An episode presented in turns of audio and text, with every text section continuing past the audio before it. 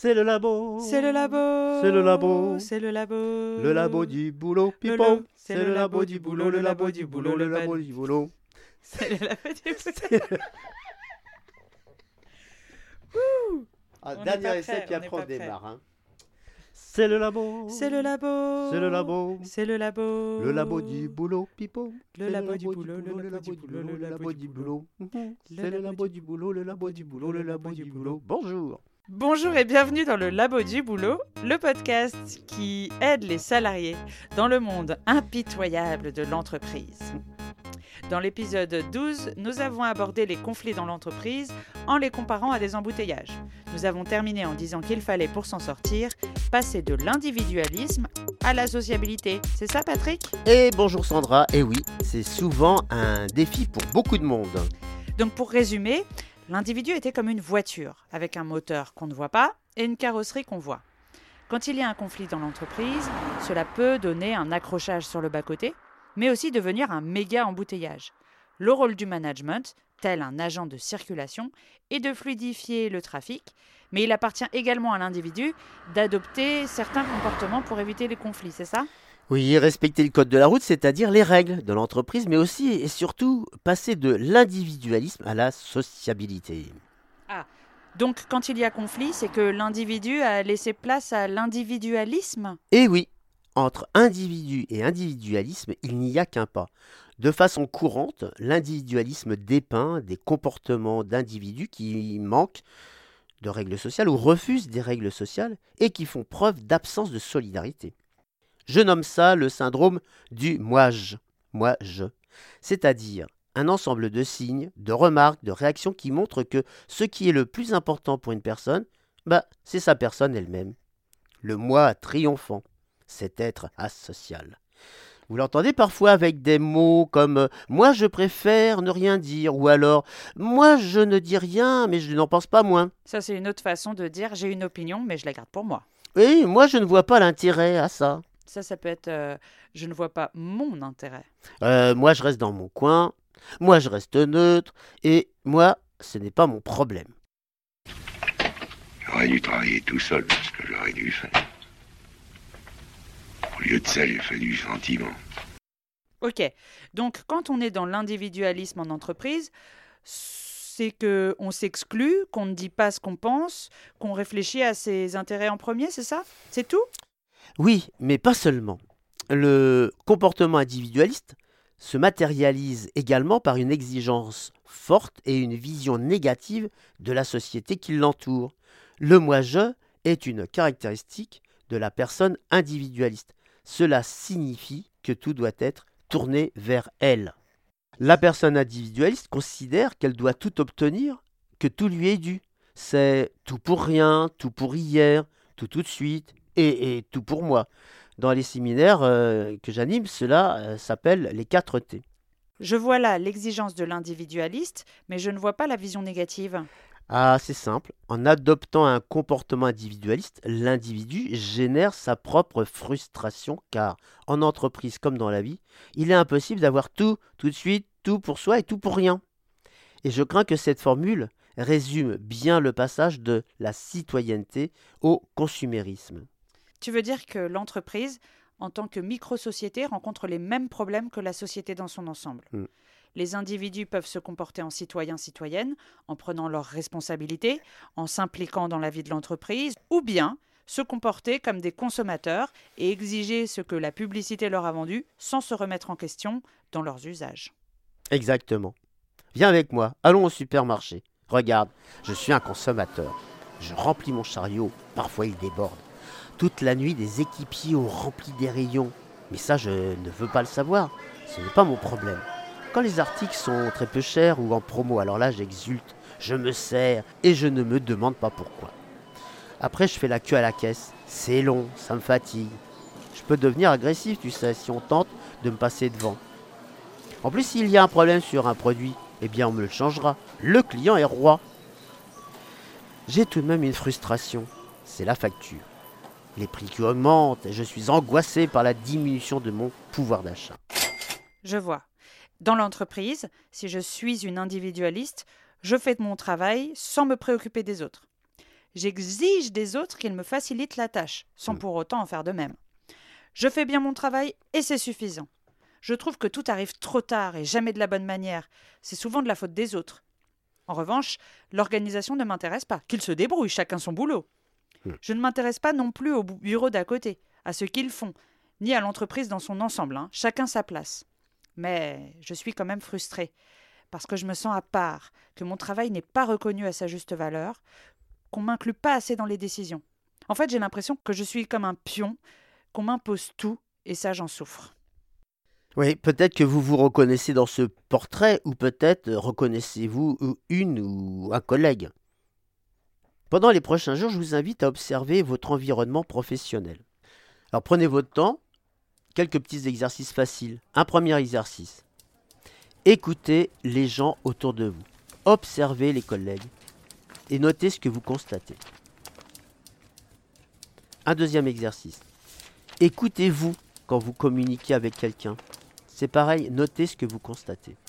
Y a-t-il une réelle écoute, de l'empathie?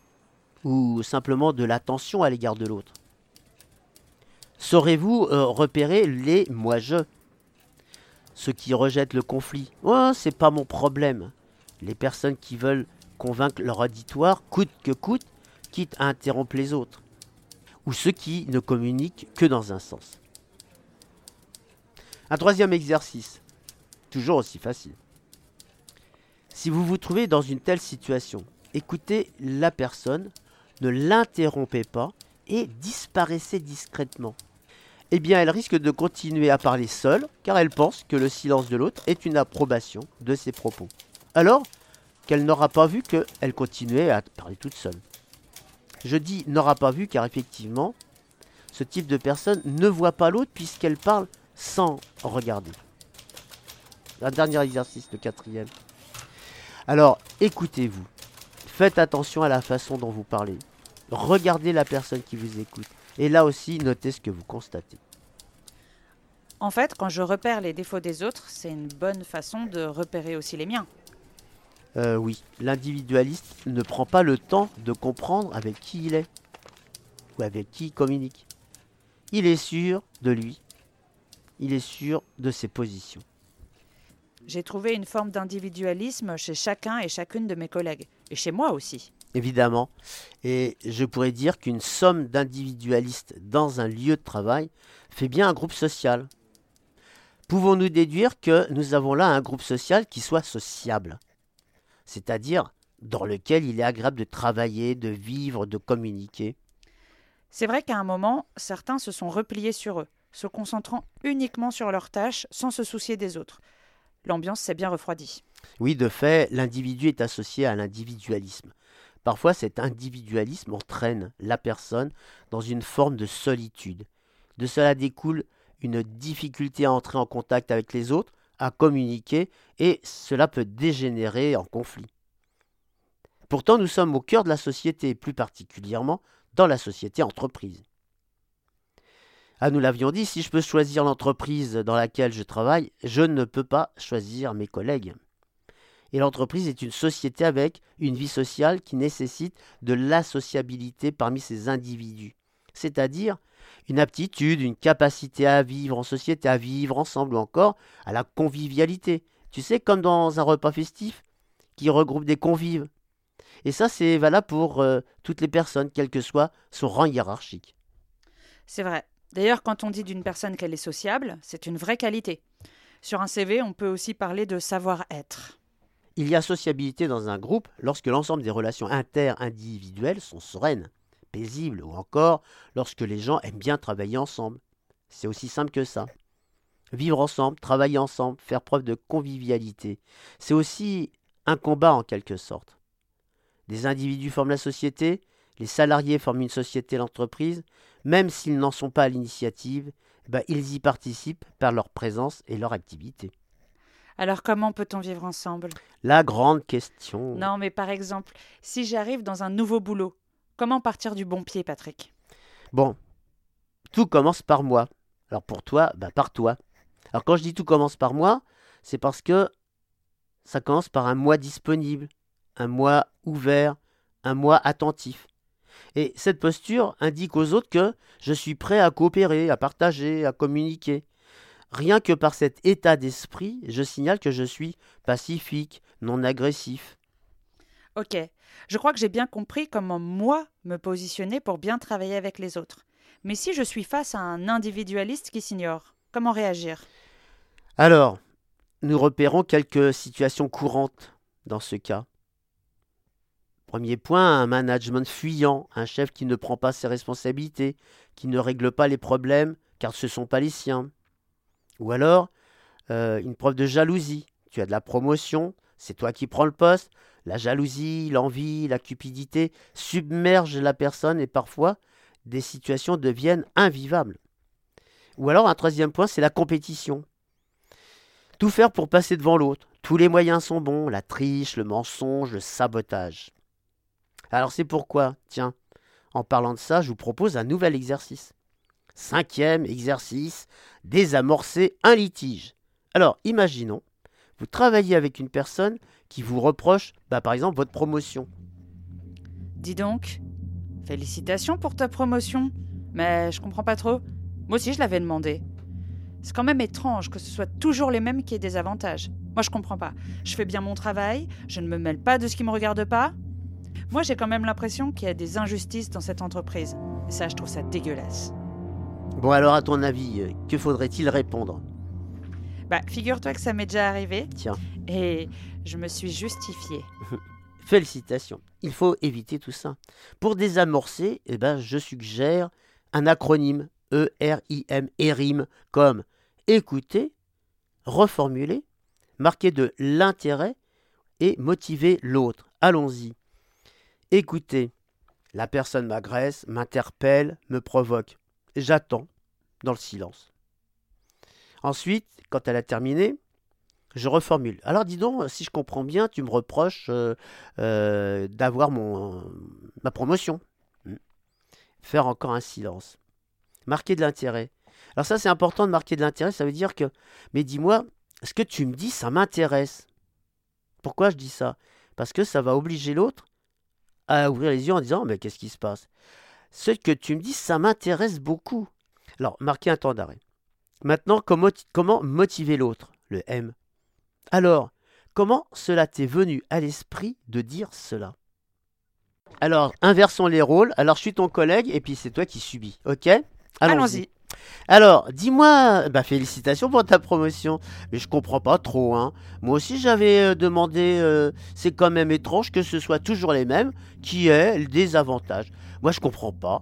Je fais bien mon boulot, je ne me mêle pas de ce qui me regarde, mais alors euh, j'ai quand même l'impression qu'il y a des injustices dans cette entreprise et je trouve ça, je vais dire, dégueulasse.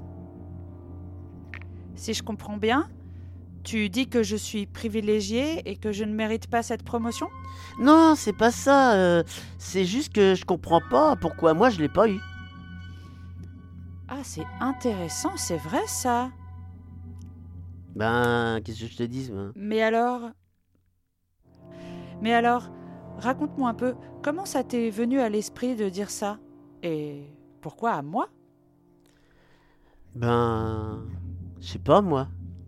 Euh, C'est venu comme ça. Ok, donc euh, on peut laisser tomber, c'est comme si t'avais rien dit, quoi.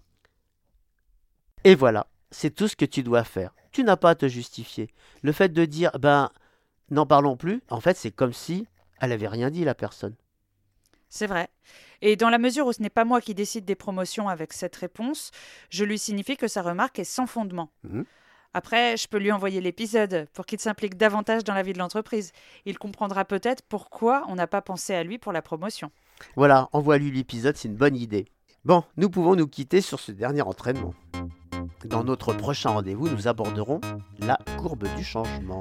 Oh là là, je sens qu'il va falloir sortir de sa zone de confort. Et oui, Sandra, mais en attendant, ben, c'est tout pour aujourd'hui et à bientôt pour une prochaine incrustation audio numérique.